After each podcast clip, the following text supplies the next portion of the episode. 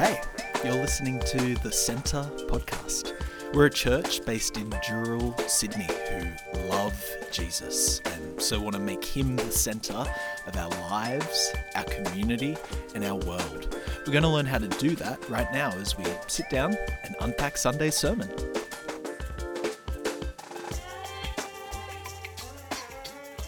When we think of Jesus, I think that obviously going through the Gospels, the earliest accounts are at his birth that we have in the Gospels. Uh, and we'll kind of get into it in a little bit why maybe that can be a problematic or, you know, have its own traps of falling into if we think that that's the first time that Jesus turns up in Scripture. Um, but let's talk a bit about this idea of Jesus being born at Christmas. There's a lot to unpack there, just It is a huge amount to unpack. And we'll look at the what we call the incarnation when Mary was pregnant with Jesus, next week with the Holy Spirit. But I think some of us unintentionally think, oh, Jesus sort of existed or started existing at the moment of his birth. Despite what 1 John tells us in the beginning was the Word, and the Word was with God, and the Word was God, which John's deliberately riffing off Genesis to say that at that moment when Yahweh spoke, Jesus was that Word, He's there with us. Kind of can think that, oh, Jesus sort of wasn't around mm. in the Old Testament. He sort of just started existing at his birth. And that's not what the Old Testament tells us. Right. It tells us something different that Jesus was around even back in those Old Testament times. Cool. And that's something that we can unpack a bit further today. But obviously, as we looked at last week, uh, the early church, a lot of the heresies that they had was around the nature of the Trinity. It's a confusing thing. Mm. Um, so, obviously, the early church fathers had a few ways to address these heresies that were coming up. And I feel like the Council of Nicaea is sort of this classic one that we can look to that un- helps us to understand in a more concrete way mm. some of the workings of the Trinity. So, what is the Council of Nicaea? Ah, the Council of Nicaea was this. There was a guy called Arius, and he taught that Jesus was a created creature. He was basically God's first and greatest creation. He based this off um, Proverbs 8 about Lady Wisdom. And so, mm. what the church at the time did, they had to decide who was Jesus. Is Jesus just an angel, a creature, or is he the divine Son of God? And so they had this big council in Nicaea to determine whether or not Jesus was actually the eternal, now from eternal existent God. Mm. He wasn't just a man. And so yeah, like we look at passages like I've got on the screen there, John 10:30, I and the Father are one. And so the conclusion was as I've got there, I'm going to be a bad presenter and just read what I've got on the yeah, sides. On. Jesus is of one being with the Father. Jesus is true God, and God the Father is also true God. They are of one being homoousios of the same substance or essence. And that was the conclusion. That's been the Orthodox Christian view since that time at the Council of Nicaea, is that Jesus is the eternal Son of God who's existed from before creation. Yeah, and I think that John 10.30 is really helpful passage to be thinking of in a soundbite. I, Jesus, and the Father are one. This is sort of what the Council of Nicaea and then the Nicene Creed, which was the creed that they wrote at that council, was trying to clarify and solidify that Jesus isn't a separate being from the Father created after the beginning, but he and the Father are one. And we can kind of see in those next two um, passages, both in John 1 1 and in Genesis 1 1 John is doing something quite intentional. Could we, Fraser, just get up that next slide of the two passages side by side? John, as he writes his gospel, is obviously a well studied Jew who knows his Torah and is playing off Genesis when he's rewriting mm. or maybe giving his commentary on the beginning of the universe. So, mm. yeah, what, what do we yeah. sort of see here? So, in those brackets, I've got words that say en arche. And en arche is how John begins his Gospels. en arche ho logos. One of the most powerful words written in Greek. In the beginning was the Word. Now, obviously, the Old Testament was written in Hebrew, but for the Jews at the time who couldn't speak Hebrew, there was a, a Greek by a Greek translation of the Old Testament written, and that's how Genesis also begins. en arche, in the beginning. John is identifying Jesus just as with what we've said before, just as a created creature, but the one who was there before time. He was the Word. And that is the, the, the mystery of God being this triune God. You see at the beginning of creation, the Spirit hovering across the waters, Yahweh, God speaking. And John saying is that those words that were spoken, that is Jesus. Mm.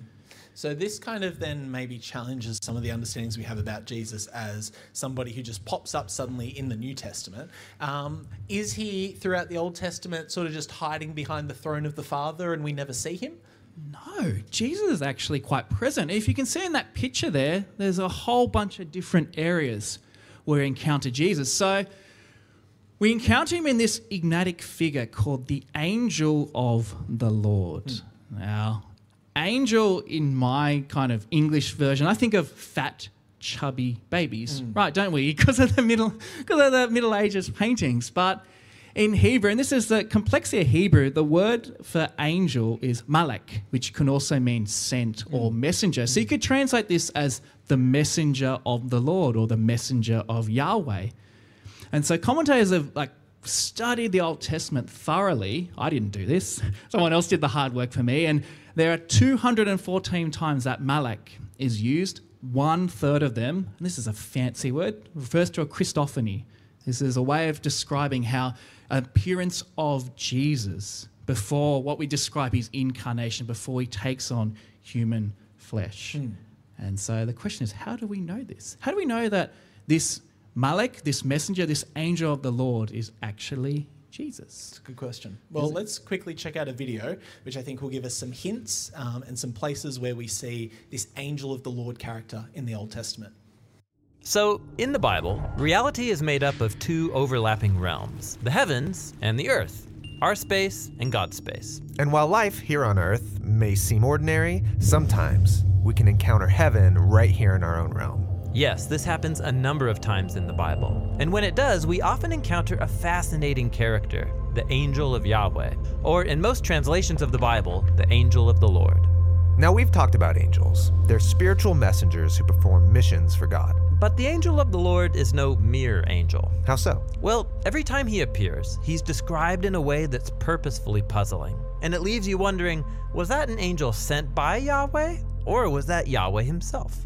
What do you mean? Here's one of many examples. In the book of Genesis, there's a story about Hagar, Abraham and Sarah's runaway Egyptian slave. And we read this The angel of Yahweh called to Hagar. But then this angel speaks as if he is Yahweh, saying, I will give you many descendants. And then Hagar responds and says, You are God who sees me. So the angel of Yahweh is Yahweh. But that can't be. In the Bible, you can't see Yahweh or you'll die. Yeah.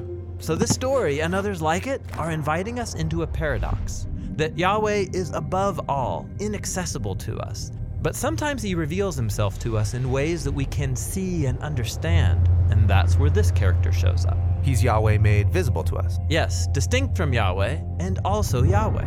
This is very similar to other biblical stories about prophets who get a glimpse into God's space, like Isaiah, Ezekiel, or Daniel.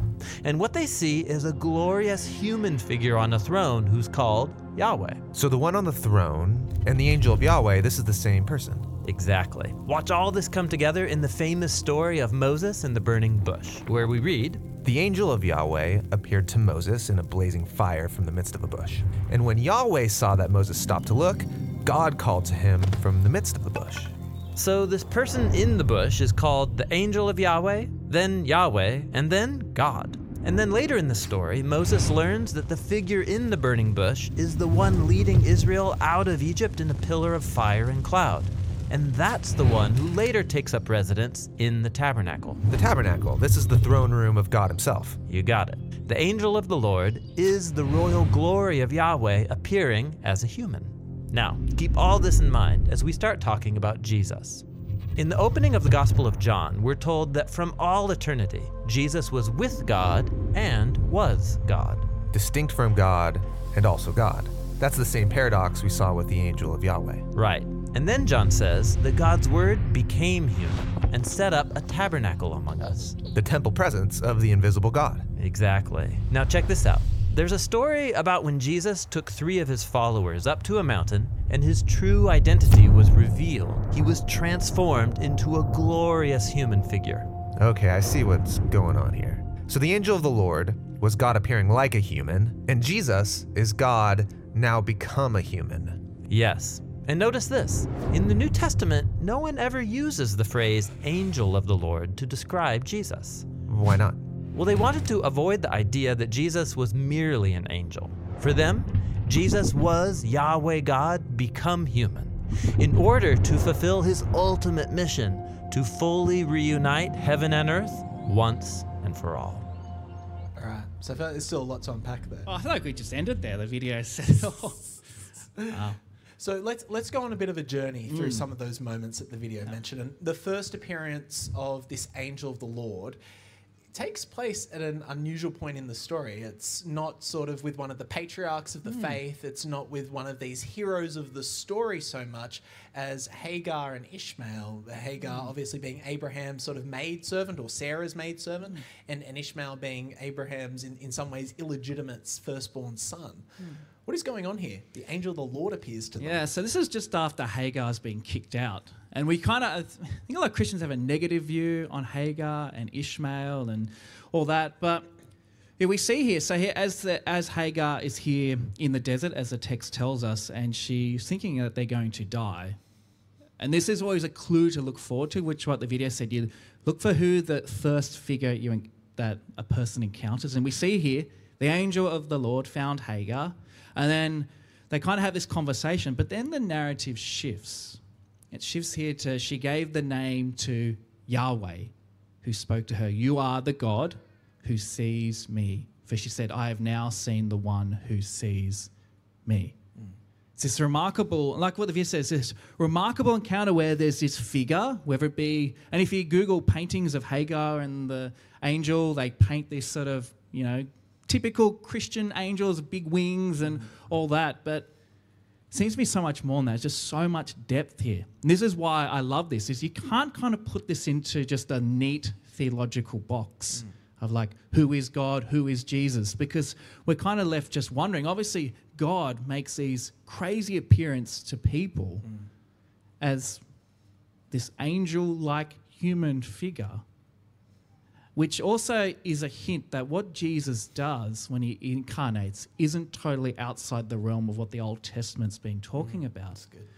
Because often we kind of think, oh, wow, like there's just the Father and maybe, maybe the Spirit in the Old Testament. No, Jesus. We see here God appearing in different forms or different persons actually has lots of precedent. And that's kind of the one takeaway I want you to take away from this is to recognize that, that, that Jesus' appearance, it's a wild mystery, but it's not outside the realm of God's character. So, yeah, that's the first appearance. Yeah, and I think that this is obviously uh, it can be a tricky thing at times because an angel doesn't mean God.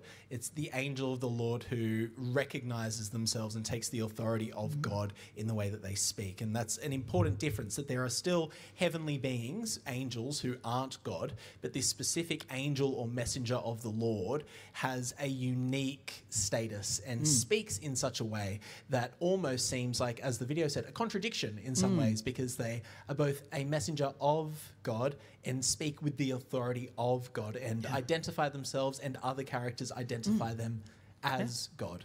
Yes. Okay, so Is, your, is everyone's brains blown by that? It's like, whoa, how do you process that? all right, So- well, let's look at the next moment in Scripture where and there's lots of moments, but these are just some like really big ones.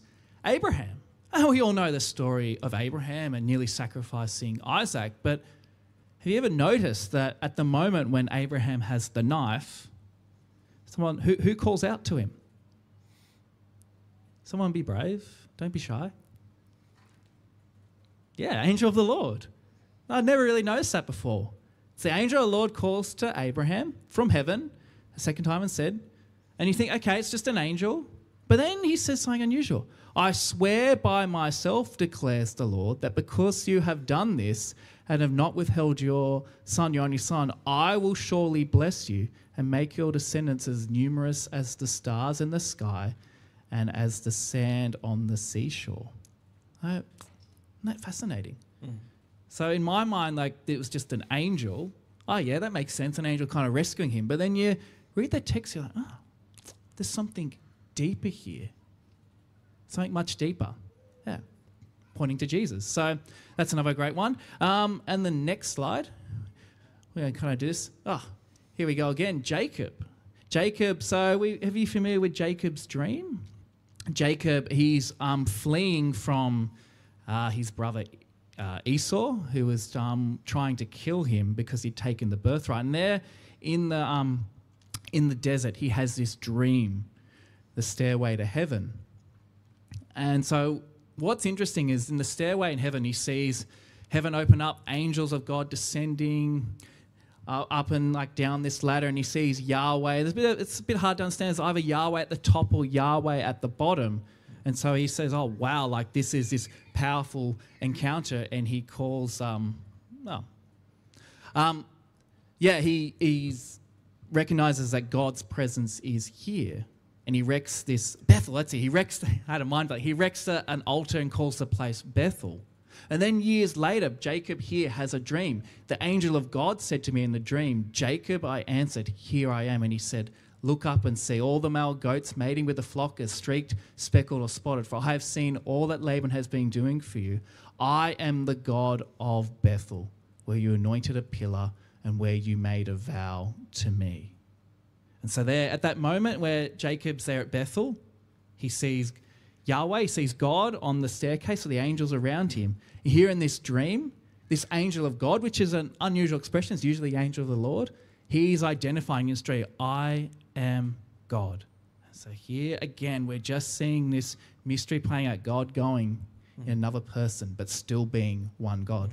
Uh, And then Moses in the burning bush. Yeah. When we read this passage carefully, we see that it's not just a shrub that's on fire, that there's something within the bush, and there's something that is not just a voice of God, but a figure of God present to Moses there. Do you want to talk a bit about that? Yeah. Um, so God's presence for the Israelites, it was the angel leading out in the daytime and fire at night. And fire represents God's holiness.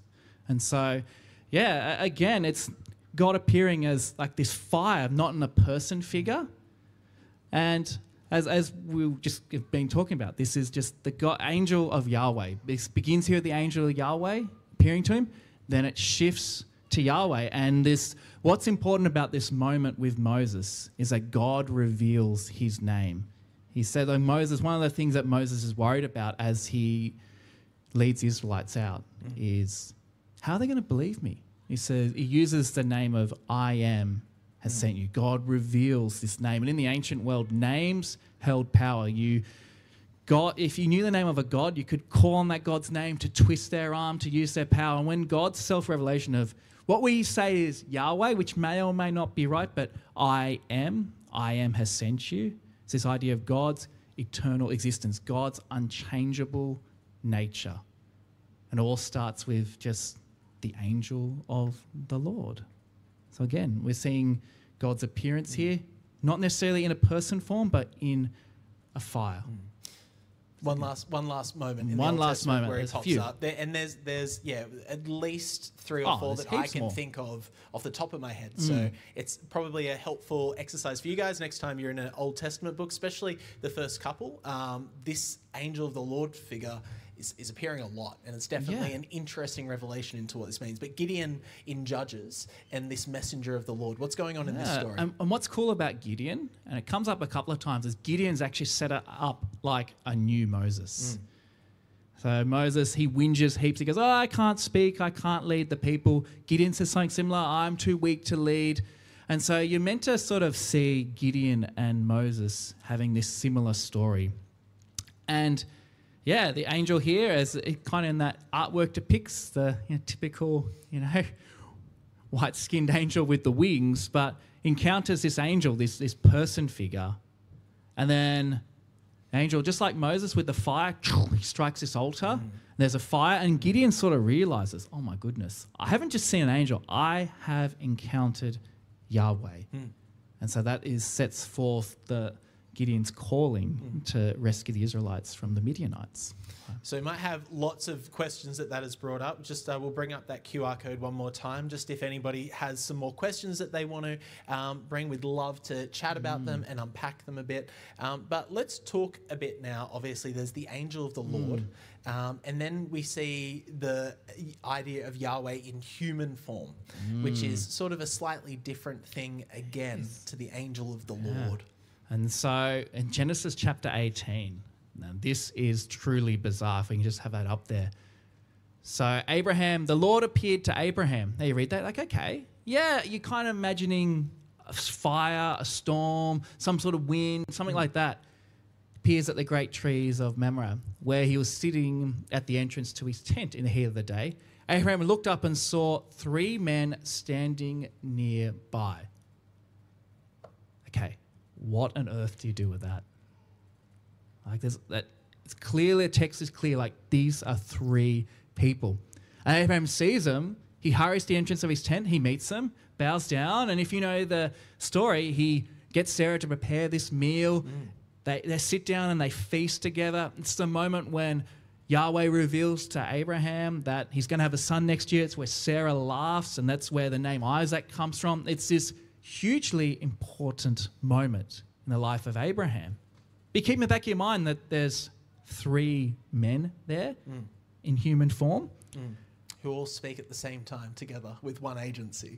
yeah, and that, well, and then Genesis um, eighteen sixteen, we're told when the men got up to leave, they looked down towards Sodom, and Abraham walked along with them to see them on their way. Now, this is the part that just blows my mind. Then the Lord said, Shall I hide from Abraham what I'm about to do? Now, just reflect on that for a moment. We've got three men. One of them, who was identified as Yahweh, says, Shall I hide from Abraham what I'm about to do? When I re- read this story before going to, not sorry, this narrative before going to Bible college, in my mind I thought, "Oh, Oh, God must be in a cloud in some sort of like supernatural thing, this revelation. But here, he's a man. And if you've ever watched the Bible show, they actually interpret this moment as with Jesus. They use the same actor for Jesus. Like recognizing that somehow Yahweh has appeared in this human form. And then the two angels go off to Sodom and Gomorrah, and Sodom and Gomorrah is destroyed. And that's all the narrative tells us. And we're left sort of wondering, what on earth is God doing here? And actually, I noticed a question came Yeah. up on this very next slide. Yeah. We so- get another appearance. Yeah, the question was Do you think the commander of the Lord's army in Joshua 5 is an appearance of Jesus in the Old Testament? What do you think? Ah, yes. um, and if you read Great this again, question. it is a great question. And you read the text here, really, really similar to Moses. What, what does the commander say? He says, you know, take off your shoes. That this is the place that you are standing is holy. And Joshua worships him. He bows down before him. Yeah, it's another bizarre moment. These encounters in scripture. And one of the things we spoke about last week was a lot of people see the Old Testament God as a God of wrath and anger and hatred, and Jesus is love and forgiveness. This changes your whole perception of Jesus. Hmm. If, yeah, this, well, obviously, like Trinity is like Jesus always there, but actually, here, this commander of Yahweh's armies hmm. is Yahweh hmm. probably Jesus. He's the one leading the charge. Because the ancient world, warfare wasn't just on a physical plane, they believed there was a spiritual dimension to it. So human armies were actually representing what was happening in the spiritual world. And we get just a little snapshot of what was happening here is that actually Yahweh's commander is leading this charge into Canaan. Uh, there you go. Put that one in your theological box for a Sunday morning. It's Yeah, and then, and then obviously the idea of the Son of Man is then a title that we see come up multiple times in Scripture, um, both in Old Testament and New Testament. Um, but the idea of the Son of Man in Daniel is a vision. Mm. This is a, a, a strange thing that I think that we can normalize a bit because we sort of can become a bit, you know, saturated in scripture and not sort of suddenly be struck with this weird idea of the Son of Man.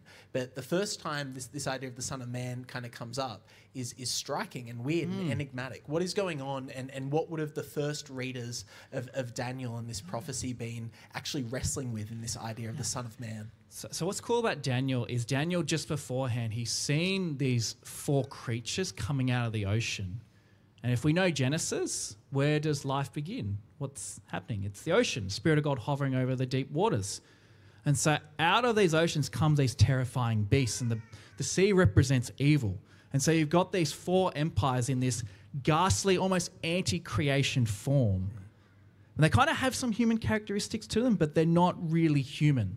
And what that represents four different empires, and Christians have a whole bunch of different views on that, and that's not the point of it today. It's to represent there's this four empires. They will be stronger, they'll get weaker, weaker, weaker. And then when this fourth beast comes out, we see one that is like a son of man.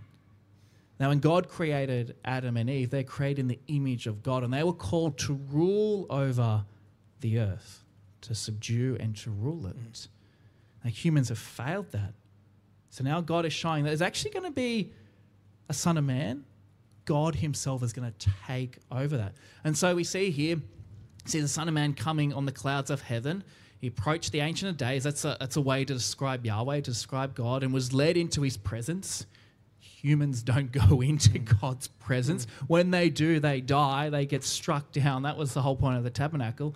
He was given authority, glory, and sovereign power. All nations, peoples, and every language worship him. His dominion is an everlasting dominion that will not pass away, and his kingdom is one that will never be destroyed. Mm. And so in Daniel chapter 2, you know, the giant statues are gold, silver, bronze, and clay. So those sort of prophecies kind of marry up. You've got four kingdoms, and then with the Daniel 2 prophecy, like a slingshot, like a rock thrown, then the tower falls over, and the mountain grows to take over the whole world. Similar here is this idea that after these four empires will raise up one who is like a son of man who will rule over all the world. And like in Sunday school, the answer is either God or Jesus. Yes. So, So that we've probably it's going to feel like some people we just like went through a breakneck Oh, speed we through did, like yeah. the entire Old Testament. Yeah. So if you know we sort of maybe you know had a micro sleep there at some point, um, what is the big takeaway from all of these passages that Yeah. we've looked at just then in the Uh, Old Testament? the big takeaway is that God is obviously a mystery, but God will appear to his people in a form that's one but separate. Just like Jesus. Somehow, somehow Jesus is God and man, but he's also still part of the Trinity. And that's been going on throughout all the Old Testament. There's not something unusual that there is precedent for this. It's a precedent. Yeah. love So it. we We've got a question as Hmm. we kind of go into a bit more of New Testament Jesus, um, and it says, um, "Didn't the angel of the Lord (in brackets Jesus) Hmm. appear to Mary and said she will bear a child, i.e., Emmanuel, Jesus?" Great question. Well, the answer from that's from the video. The New Testament is really clear not to identify Jesus with the angel of the Lord. And so it's kind of the caveat we have to make is not every appearance of the angel of the Lord is Yahweh. We have to look for those clues, which is a character encounters the angel of the Lord, and then the, the text shifts to make that identity Yahweh. So there are some times where a character literally just ju- just meets the angel of the Lord and They angel. so it's not- of the Lord. yeah, so it's not always Jesus. So that's always that was why we went through all those verses to see how the text shifts from the angel of the Lord appeared to Gideon or to Moses, mm. and then it's like, oh Yahweh. Mm. And so that's the clue to look forward Yeah. to. So in the New Testament, Yeah. any encounter of an angel is just an angel. Sure. And this idea that suddenly they are not just speaking with the authority of God, but as God Yeah. in that Yeah. in that idea. Okay, great. So with Jesus now being the Son of God, we see in the New Testament he's identified as Yahweh. Yeah. Now, what is what is going on here then? And, and we're taking all of this in that we've got from the Old Testament of the, the angel of the Lord, and now going into this with Jesus, mm. flesh and bones, feet on the ground, being identified as Yahweh. Yeah, so the Jews were so frightened of misusing Yahweh's name. They wouldn't say Yahweh, they would say Lord, Adonai. So if you go through Old Testament and you see Lord in capitals, that's basically Adonai. And so in Greek, the translation of the Old Testament, the what we call the LXX, they would use Kyrios, Lord, to describe Yahweh. So you read along, you'd see Kyrios, Kyrios, Kyrios. In the New Testament, Jesus is identified as Lord, Kyrios. John 20, 28, Thomas said to him, My Lord, my Kyrios, and my God. He's saying, My Yahweh and my God. Uh, Paul in Romans chapter 10, he says, You declare with your mouth Jesus is Lord, which is two pronged. Obviously declaring like Jesus is Yahweh, but also Caesar thought he was Lord. Caesar thought that he was divine. So, sort of tacking on two fronts there. And believe in your heart that God raised him from the dead, you will be saved. And that happens time and time. We pray Jesus is Lord. And that's not just, the, oh yeah, Jesus is boss. It's this deep theological language of identifying Jesus as Yahweh. Mm. So we might skip the next slide and go straight to Jesus' limitations. Mm. We'll talk about um, in banter this week a bit about Jesus being accused of blasphemy by people both within the Jewish synagogue and you know from people mm-hmm, outside the mm-hmm. synagogue as well. But obviously, we see then Jesus is Yahweh, Mm. but he's also fully man. He's fully God and fully man, and thereby he has limitations Yeah. as a man. And we can see this in Scripture, right? And this is a question from last week. And this is the, the tension of the incarnation. And so you read, say, Mark 13, um, 32, it says, But the day or hour no one knows, not even the angels in heaven, nor the Son, but only the Father. And so people are like, well, if Jesus is really God, mm. shouldn't he know everything? Mm. And so there's sort of two schools of thought that, well, Jesus really isn't omniscient, he doesn't know everything. But then you'll never find this in scripture. But theologians, as they unpack the mystery of Jesus, they came up with this sort of idea, what is called kenosis theory or kenosis theology, that Jesus emptied himself and had two natures a human nature and a divine nature. And so the divine nature was sort of concealed when he was on earth. And so in his human nature, Jesus was limited. I have some verses here to show how Jesus was limited. We're told in Luke 2 52, Jesus grew in wisdom and stature and in favor with God and man. It's riffing off the some Old Testament heroes like Samuel and even Samson, people who grew in wisdom and stature. Yeah. Jesus is asleep. So in his human form, Jesus was tired. Jesus, when he's fasting, he gets hungry. And so rather than disproving the deity of Jesus, it shows, in a sense, that how Jesus, and we'll look at this passage in a little bit to close off, Jesus emptied himself, he humbled himself. Didn't like, didn't see equality of God something to be grasped, mm. and said, yeah, humbled himself to death on a cross. Mm. And that's important to think about that for this moment in time, Jesus was still fully God, but fully human. And in that human form, had weaknesses. Mm. And so, anytime, and uh, theologians argue that when Jesus has revelation, omniscient, um, when he does things that are divine, it's because it's the Father's will, empowered by the Spirit. Awesome. that's Um, very So we've got that. We might just go back one slide because I think uh, it'd be probably helpful to quickly say. Um, so we have looked at Jesus was there at the very beginning. Jesus um, and God reveal themselves as um, a human figure in the Old Testament, and we see that in the New Testament, Jesus is fully man and fully God. So what? yeah, who And cares? Who If we didn't have Jesus in the Trinity, Yeah. how would that change anything? If we just had God the Father and God the Spirit, what would we mm. miss out on without Jesus in the Trinity? So the short answer is we'd have no mediator, we'd have no redeemer, and we'd have no baptizer of the Holy Spirit. Humanity would be lost in its sin. Jesus, as a man, he takes on very three key roles. He takes on the role of Adam to rule over the world, takes on the role of priest to connect us to God, to be that human mediator. He takes on the role as the Davidic king, the son of David, to rule over this world. And the sacrificial lamb. And the as well. sacrificial lamb, yeah, yeah. Yeah. And that's what we miss out on. You and I wouldn't be in this church building today. You and I wouldn't be saved by the blood of Jesus if Jesus didn't take on human flesh. Hmm. That's what we miss out on. It is a mystery, and if your brain is slightly scrambled, that's a good thing. Because if you're like, yeah, I get that, that makes sense. It makes total sense that the angel of the Lord can also be Yahweh. And it, yeah, yeah, Yahweh appeared to Abraham as a man and with two other angels. Yeah, yeah, I get that. Actually, no, if you're scrambled, that That's great because we want to wrestle in that mystery. Mm, mm. And my prayer is that you guys actually see, wow, that God from eternal existence, the one who was the Word that became flesh, became flesh, and loves me and cares for me. It's so easy to kind of just think, oh yeah, Jesus God and Jesus my like yeah, he's just sort of there. Mm. But what I love about unpacking scripture like this, you just see the depth and the mystery of it. I'm also just left like awestruck mm. that this God, this Jesus, he cares for me so deeply. Mm.